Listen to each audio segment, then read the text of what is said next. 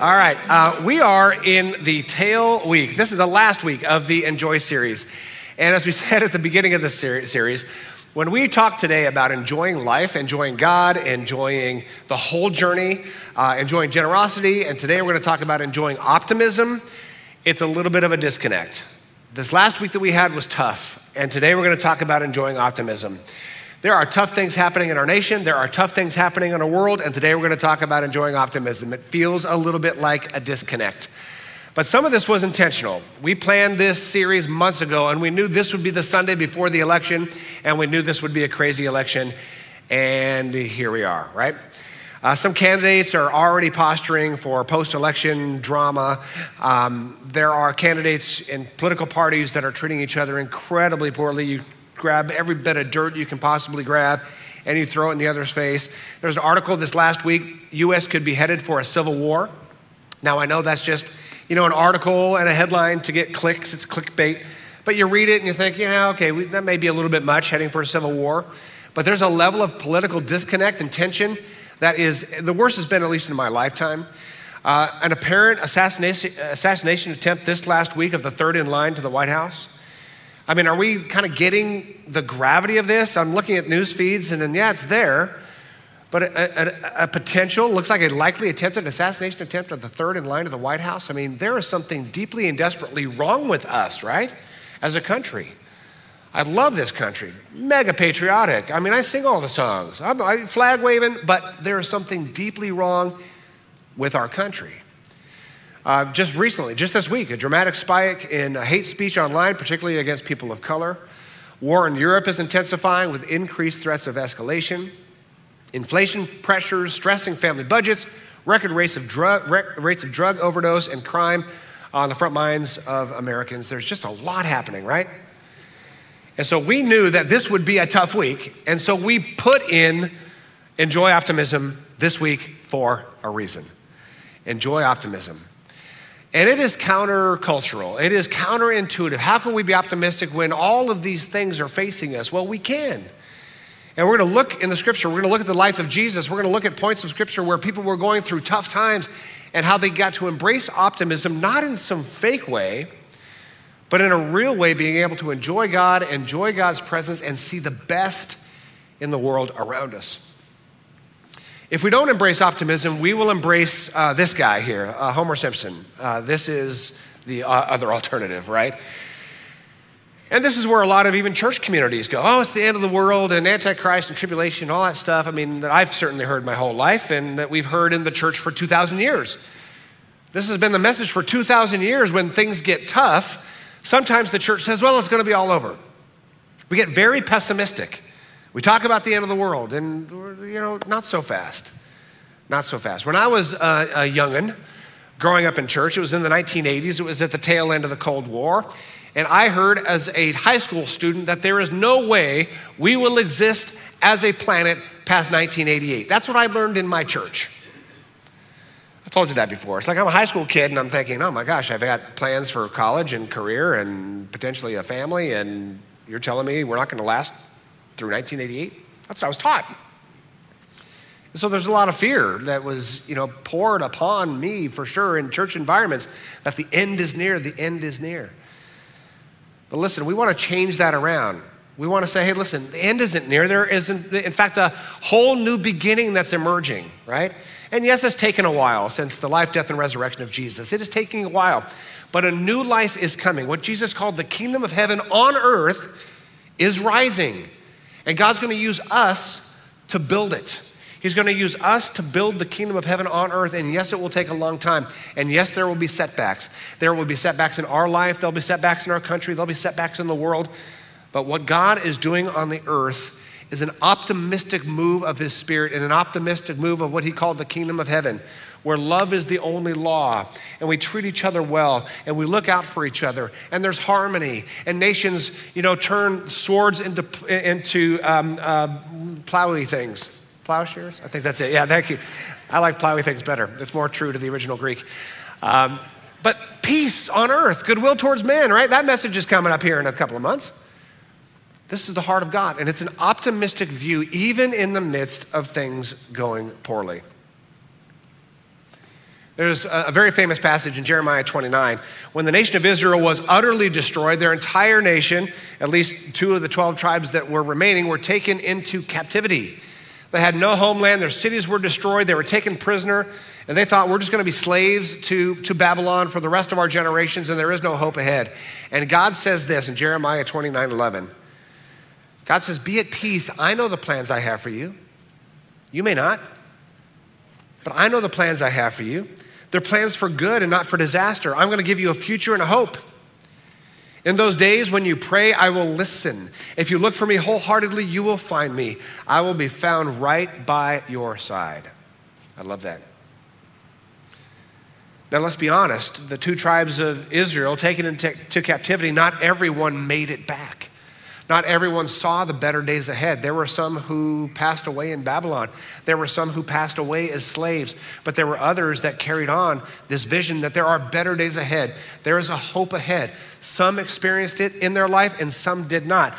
But the broad arc of human history, not just for Israel, but for us today, is that despite the setbacks that happen in our lives, in our family, in our communities, in our nation, in our world, despite the setback, God is moving forward something very, very good. And we could put a smile on our face and say, God, you're doing something good. I may not always see it, I may not always experience it, but I can know, as it says in Jeremiah 29, you're right there by my side. So today we're talking about optimism. We're talking about optimism and enjoying optimism. As we talked about the word optimism in our staff meeting as we were preparing for this um, particular Sunday, even months ago, they were asking, rightfully so, should we use the word optimism? Because not everybody is a wired optimist, right? I mean, I'm looking at some of your faces like right now. not everybody's wired as an optimist. Some people are wired as a frowny face people, and that happens from birth, right? Let me show you a frowny face baby. Here you go. Some people are just born like that. And, and science itself says that 50% of whether we're optimistic or pessimistic is from genetics. 50% is baked in, born with a frowny face. You're gonna now have a frowny toddler, frowny elementary, frowny adolescent. Good luck. Some babies are just born frowny and they grow up to frowny adults. Other babies are just born happy. Just born happy. Like this guy right here. There he is. Oh, so cute. And that happy baby is going to largely be a happy toddler, probably a largely happy student, and live a largely happy, optimistic life, right? Half of whether we're optimistic or pessimistic is from genetics. Genetics. Now, for those of you who lean towards the negative, you're like, eh, is there any hope? Because I really want to be more optimistic, but is there a hope? Well, yeah, because there's the other half, right?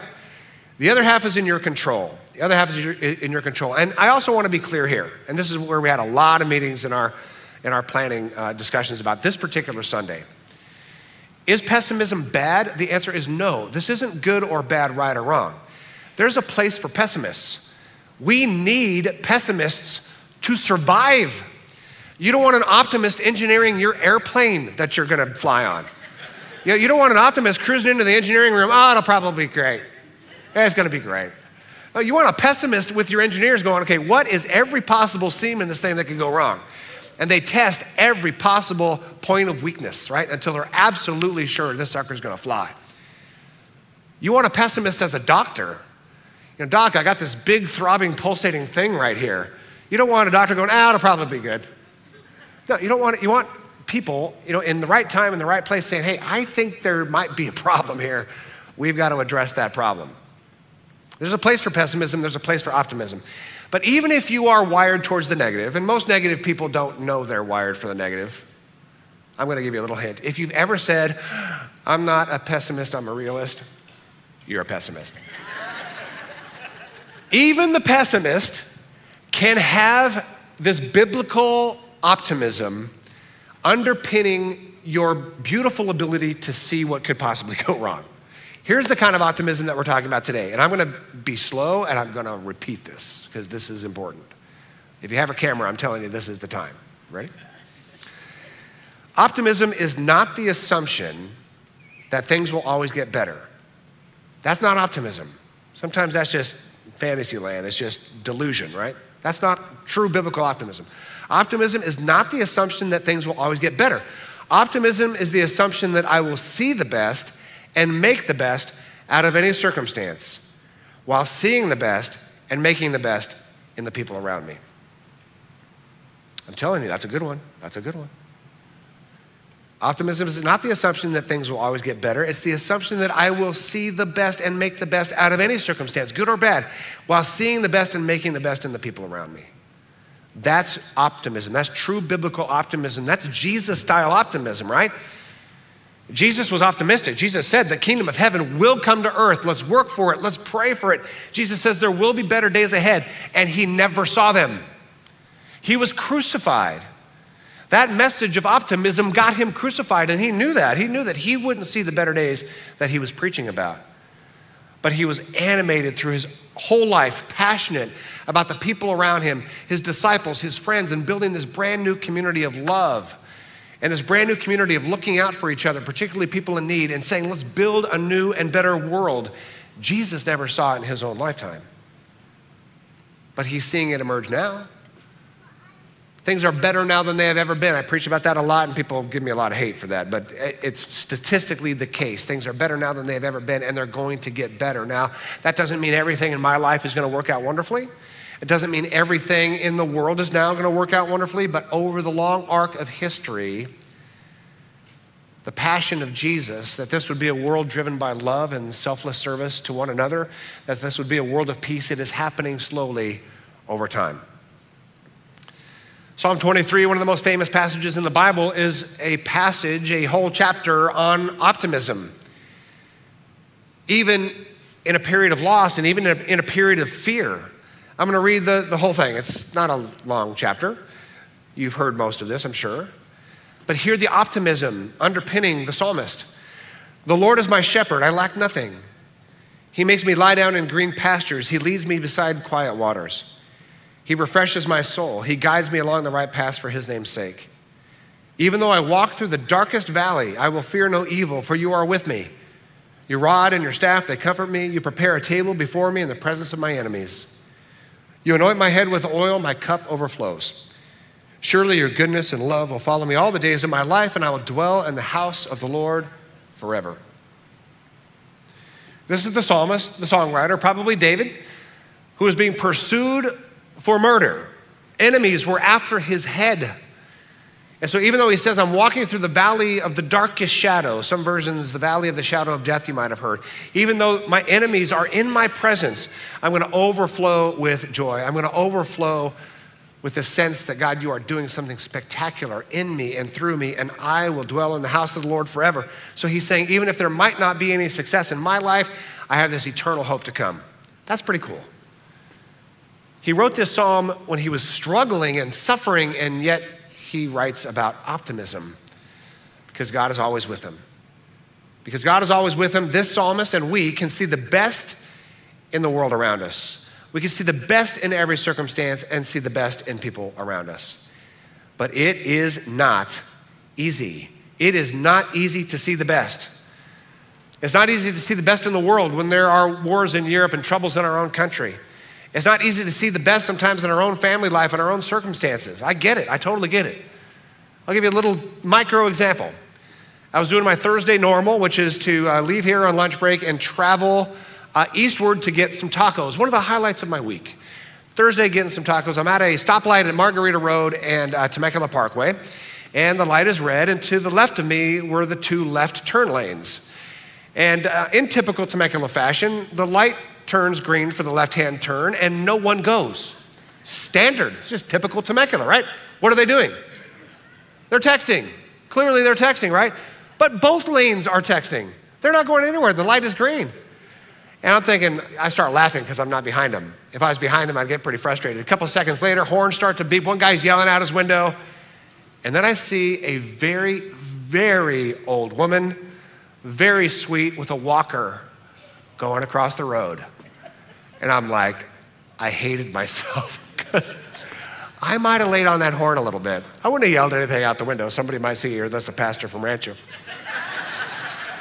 But I probably would have been kind of frustrated. It's like, come on, dude, get off your phone. They were waiting for this kind old lady to go across the street. I mean, it was like, a picture out of a TV show. It's like so hysterical, right? That they're just waiting for a, a woman to cross the road and everybody is ticked off behind them. And I'm thinking, that's America. That is just America.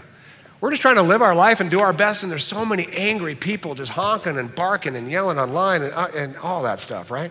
It is hard to be an optimist. It's hard to be an optimist. And listen, I want to be clear here. An optimist doesn't necessarily believe that every situation in my life is going to get better. It may or may not. There's no guarantee of that, right? Two weeks ago, we talked about enjoying the journey, whether things go well or not. Optimism doesn't mean, oh, yeah, we believe everything's going to work out. Sometimes it does, and sometimes it doesn't. Optimism doesn't necessarily believe that my life is going to get better and better. It may, it may not. We hope so, but it may not. Optimism doesn't believe the world's going to get better in my lifetime. There are things that I'm going to see that are progress, and there's things that I'm going to see that are devastating. Optimism is deeper than that. To reiterate, biblical optimism says, I will see the best and make the best out of any circumstance while seeing the best and making the best in the people around me. That is biblical, Christ centered optimism. And I'm telling you, even somebody who's wired more pessimistic can adopt that. We can do that. And the reality is, statistically, scientifically, optimists are happier people. They enjoy life more. It's just the reality. Optimists enjoy life more. And some of you are thinking, like, well, no, duh. you want to be around an optimist more than you want to be around a pessimist. But listen to what optimists enjoy. They enjoy higher levels of well being, they enjoy better sleep, they enjoy lower stress, they enjoy better health, particularly with heart, diabetes, and cancer. They enjoy a better mental health. They enjoy being less impacted by criticism. So if somebody criticizes you or you think, well, what are they thinking about me? You just need to be a more optimistic person because you'll be able to be resilient in the face of that. Enjoy better immune function, enjoy a more active life, enjoy better life stability, enjoy healthier relationships. Optimists live 11 to 15% longer than pessimists, and they enjoy a better quality of life overall. That sound good? Sounds like something we want to sign up for? Now, for somebody who might be a little more negative, you're thinking, well, if I'm 50% genetically predisposed to negativity, I want the benefits of being an optimist. Help me out. How can I become an optimist? And I'm telling you right now, you can. It's called learned optimism. It's a thing. Google it. Learned optimism is what Jesus was speaking into as, as these people were living in such negativity because the Romans had invaded them and occupied them and oppressed them. And the religious leaders were oppressing them with rules and regulations about religion, right? These are, these are oppressed people, and Jesus is saying, listen, better days are ahead. The kingdom of heaven is ahead. Yes, in this world you will have trouble, but I've overcome the world. Take great joy. This is, this is the stuff Jesus was talking about. So, how can you become more optimistic? Even for those of you who are optimistic, you can become more optimistic. Here's how. The first sounds cliche, but Hang with me. Think positive thoughts. Think positive thoughts. This is self talk, self talk. All of us have self talk all the time. I have heard, and I believe this to be true, the only difference between a crazy person and a sane person is the sane person doesn't say what's in their head out loud. That's the only difference, right? I think that was kind of funny. Uh, I don't know who said that, but that's hysterical. We all have self talk. And sometimes it's really crazy self talk. But a lot of it is sometimes positive, and a lot of it is sometimes negative. So I'm going to give you the self talk of a positive, optimistic person. Here are the things you think if you are a positive, optimistic pers- person. You think to yourself, I'll be fine. We'll be fine. Even if things are going, you know, tough, I'll be fine, we'll be fine. You think, I can do that. I can fix that. I'll get through it. This season will pass. Oh, that'll be fun. I can't wait to do that. These are the things you think in your head if you're an optimist. All right? How are we doing? All right? These are the things you think if you're a pessimist. That's going to be hard. Probably won't work. I'm not sure I should do that. What if blank happens and just fill in the worst case scenario? I'm not very good at that. It was my fault. What will people think of me? That's a big one. Some of you are like, oops, busted. Those are the thoughts of a pessimist. Now, if you want to become more optimistic, and again, this is going to sound trite, but I'm telling you, this is backed by science. Just replace this with this in your head.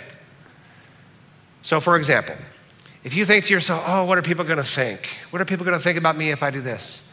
In your head, you're thinking that, stop and say, uh, how do I say this in a clean way? Who cares? I was gonna start with who gives, but that's, who cares? Who cares? Now, sometimes if I'm talking to a, a, pessimist, this comes up a lot. Well, what will people think? And it kind of prevents them from doing something that could be fun or could be great. It could be a great experience. It could be something new, some adventure or whatever. Like, what are they going to think? Replace that with who cares? And if you're a little more adventurous in your language, who gives a is fine, right? Replace these thoughts. Replace these thoughts. Um, now, you might think, well, that sounds kind of trite and doesn't work? The answer is yes, it does. Even in some you know, cognitive therapy, the science is right there. Just replacing negative thoughts with positive thoughts, it actually works, right? If you think to yourself, well, that's probably not going to work out, replace it with a thought that says, yes, it's going to work. No, it may or may not work, but replace it with a positive thought and then do it, right? Think positive thoughts. Some of you are experts at crafting in your mind the worst case scenario, right?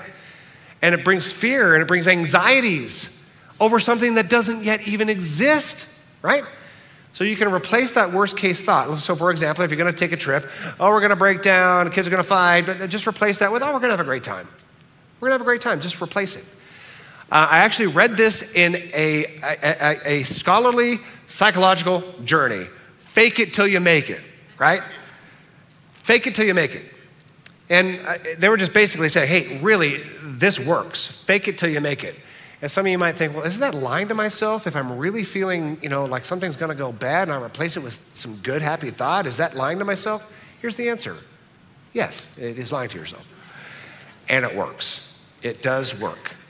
It's not creating an expectation that may or may not, but just inserting positivity into a negative pattern. It does work. It's also not a bad idea to get some help on where those negative thoughts come from. And this, you know, could use some help, maybe some therapy if, if you'd like. Just if you've got kind of chronic negative thoughts, it's not a bad idea to get a little bit of expert help to say, where did those come from? Might be genetic, but there's also that other half. It might have come from parents or childhood experiences or trauma or mental health challenges or betrayal or bad influences or bad religion that, that kind of got you there. So that's not a bad idea to, to pursue that as well. I'm going to read right out of Philippians chapter 4. Philippians chapter 4 is positive thinking. It's just inserting into this church at Philippi some positive thinking, and let's do this right now. You ready? Philippians 4 6 through 8. Don't worry about anything. So, for those of you who are a little more negative, this is for you. Don't worry about anything. It's a positive thought. Instead, pray about everything. Tell God what you need and thank Him for all He's done. Then you'll experience God's peace, which exceeds anything we can understand. His peace will guard your heart and mind as you live in Christ Jesus. And now, dear brothers and sisters, one final thing positive thoughts. Fix your thoughts on what is true and honorable and right, and pure and lovely and admirable. Think about things that are excellent and worthy of praise. Pretty clear, right? Think positive thoughts. And second, do positive things. Do positive things. Just get out there and do something fun. For those of you who are kind of, you know, swallowed up by negativity, just do something fun, right? Go to an amusement park, ride on a roller coaster. Go miniature golfing. Just try a restaurant you've never tried before. Try some food you've never tried before. Do relational things where you're hanging around with people who are laughing and smiling, right? Do helpful things, volunteering. Do things with friends. Do something new. Learn a new hobby. Learn how to play a new game or a new sport. Learn a new skill. That'll get your, your brain, your whole countenance in a much more positive place. Do positive things. I love Ecclesiastes 8:15. So I commend the enjoyment of life. This old man just looking at his life, I commend the enjoyment of life because there's nothing better for a person under the sun than to eat, drink, and be happy. Eat, drink, and be happy. Then joy will accompany them in their toil all the days of their life God has given them under the sun. Now, the writer here, King Solomon, says, hey, in life there's toil. So he's not just saying it's all going to work out, it's all going to be rosy. No, there's ups, there's downs. Sometimes things work, sometimes they don't. But in the middle of it all, enjoy it. Enjoy life. Eat, drink, be happy. Do something fun. Do positive things. Think positive thoughts, do positive things, join a positive community. Join a positive community. There's very little that depresses me more than overhearing a group of friends gripe about everything always. And you may or may not know who you are, but you get together with friends, and it, it seems like there's a camaraderie there because you're all griping about the same thing. And you're all like, yeah, that stinks. Oh, yeah, that stinks. And that, yeah. And it could be you're griping about your health. Everybody's griping about their health. You're griping about uh, politics, griping, griping, griping. You're griping about, you know, your family or your work. It's just a group of negativity. And sometimes I'm in uh, restaurants and overhearing just groups of friends just be negative. I'm like, that way you are a miserable bunch. Miserable bunch. And for those of you who may or may not know if you're in a miserable bunch, pay attention to the next conversations you have. You say, rah, rah, rah, rah, rah, rah, and just think to yourself quietly, I got to get out of here.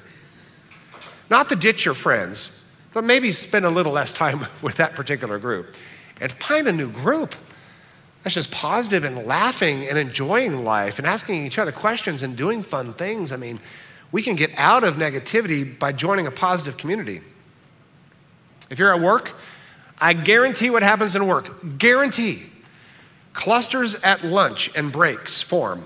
There's clusters of negativity and they draw negative people. And you have, oh, that's the negative table. They're complaining about their boss, complaining about their pay, complaining about their work, complaining, blah, blah, blah, if you find yourself in that group, just kind of sneak over to the positive group that's just laughing and having a good time and, I don't know, sharing their lunch. Just fun things, you know? Just being fun people, talking about fun things. Just kind of slide from that negative group to the positive group. Just don't mess with their jam. Don't bring their negativity in, right? Find a positive group to hang out with. Find a positive church. I might suggest Rancho. Just as a place to start. I thought, thank you. No doom and gloom no end of the world, no anger, shaking our fist at the world, no nitpicking everybody's sins and shortcoming, no end times obsession, no fear peddling, no guilt peddling. Jesus was born into that environment. He said, This is a disaster. Can we do something better? Can we build a better world where you're not out there just angry and judgy? Be a part of a grace based community, a Jesus centered community, making a positive difference in the world around us. I mean, that's what Jesus came to do. He came to free us from all this religious negativity, right? He wants us to enjoy God, enjoy our life, enjoy our family, our friends, all the things we've been talking about for nine weeks, right? Enjoy being a part of a wonderful community, celebrating God, celebrating His grace, and trying to be gracious in the world around us. Acts 2 46. This brand new church worshiped together at the temple each day. They met in homes for the Lord's Supper. They shared their meal with great joy and generosity. They were having fun, great joy and generosity together. That was the, the early church. We can tap into that today. Think positive thoughts, do positive things, join a positive community, and finally change to a positive faith. Change to a positive faith. For those of you who are raised with a negative faith, abandon it and believe something different. And whenever I say that, a lot of people get really nervous. Because we oftentimes were raised in a certain church, raised with a certain belief, and being asked to change what we believe is difficult. But sometimes I say it just to be fun, you know, just, oh, just change what you believe, and I have fun with that. But it took me three years to change what I believe. They were three hard years to change from a negative perspective of who God is and who God is to me and who I am to Him and a negative perspective of the world ahead. It took me three hard years to abandon that and believe something different. So when I say just believe something different, I know it's difficult. But I'm asking you today if you were raised in a negative religious environment, believe something different. If you were raised to believe that God is angry with you or disappointed in you, don't believe that anymore. Easier said than done. But if right now you're thinking, well, God must be angry with me or disappointed with me because I have sin in my life, there's things i am doing that I know aren't right, God must be angry with me, He must be disappointed with me. If you were raised to believe that or you just think that in your head, believe something different. That no matter where you are and no matter what you've done, right now at this very instant, God is looking at you and He is for you. And He loves you. And He's your Heavenly Father. And He has already forgiven you of everything you've ever done and everything you ever will do. God looks at you as perfect. You're His perfect daughter. You're His perfect son. Believe that.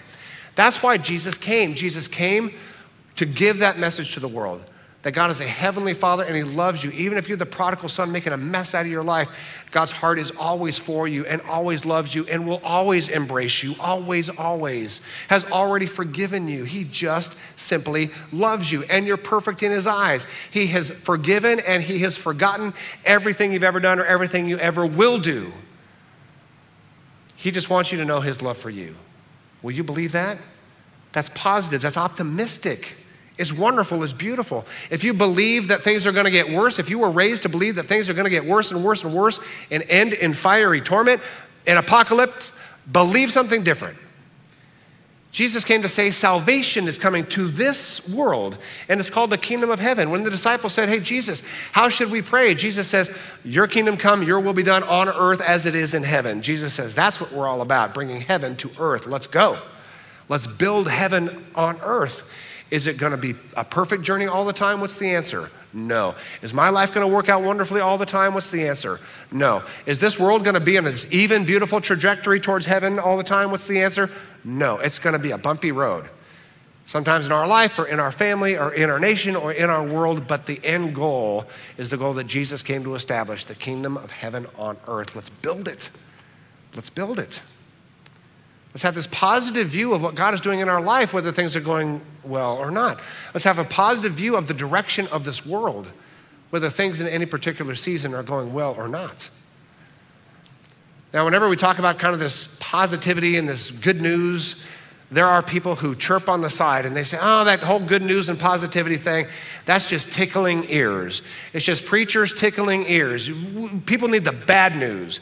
They need the bad news of their sin and how, you know, all the stuff about what is right and what's wrong and who's condemned and who's not and who's right and who's wrong. That's what the world needs, the hard stuff. And so typically what they'll do is quote 2 Timothy 4 3. A time is coming when people will no longer listen to sound and wholesome teaching they will follow their own desires and will look for teachers who will tell them whatever their itching ears want to hear. Well, there you go with this positive, itching ear message, right, of, of optimism. You shouldn't do that. People need the hard truth. Well, read the following verses. The same person says, Teach the what? Good news. That's what's offensive to people. Religious people are so offended at good news. They're like, no, we need the hard stuff. We need the condemnation, the guilt, and the shame, and the fear. That's what's offensive. It's the good news that needs to be preached, it's positivity that needs to be preached. That's what sets people free from religious burdens. That's what sets people free from emotional burdens. Think positive thoughts, do positive things, hang out with a positive community, right? And believe positive things. That's how we get to an optimistic enjoyment of life. And it really is a wonderful thing. We're going to share communion together. You have your communion cups. If you don't have your communion cups, just wave your hands frantically and one will be given to you. There's a couple in the back there. We have two models of communion cups. One has the bread at the top, there's a thin little deal there. One has the bread at the bottom. If your bread is at the bottom, don't open the juice first and then go to the bread. Just it's going to go bad. So, you know, this requires skill.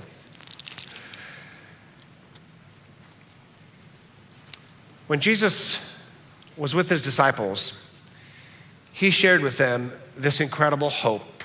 In John chapter 16, we have somebody up here as well in the front who needs a communion cup. In John chapter 16, Jesus shared that in this world you will have trouble, but take great joy. I have overcome the world. Jesus was preaching a message of joy just hours before the cross. And as he was teaching about how to enjoy this life, even in the midst of struggle, um, he took the bread of the dinner and he says, This is my body broken for you. Jesus says, This message of joy and hope in the kingdom of heaven on earth has offended people to the point where they're coming after my life, and I will give my life for this message. So take the bread and eat this in remembrance of Jesus Christ. And then take the wine, the juice that Jesus took at the Last Supper. And he says, This wine is a symbol of my blood, which is shed for you. This message of enjoyment, this message of the kingdom of heaven, has offended the religious leaders, has offended the political leaders, and my life will be sacrificed because of this message. And I will sacrifice my life so that there would be grace on earth and the message of forgiveness and that God is a father and that He's always for us and we can enjoy that. I will give my life for this message. So He says, If you follow me, take this and drink this in remembrance of me.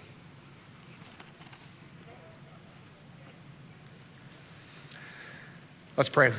Our God and Father, we thank you that we can take just a, about an hour a week and we can celebrate your grace we can celebrate your goodness. We can take great pleasure in the fact that you are a heavenly Father who has forgiven our failures. You remember them no more. Everything past and future already forgiven by the grace that you've shown us through Jesus Christ. You're heavenly Father who's always for us, that even if we have messed up and even if we have done things we know are wrong, your grace is always for us. Your love is always there. Your embrace is always there to lead us and to guide us in a new and better way of living, always with the knowledge that we are forgiven and there's grace no matter what we've done.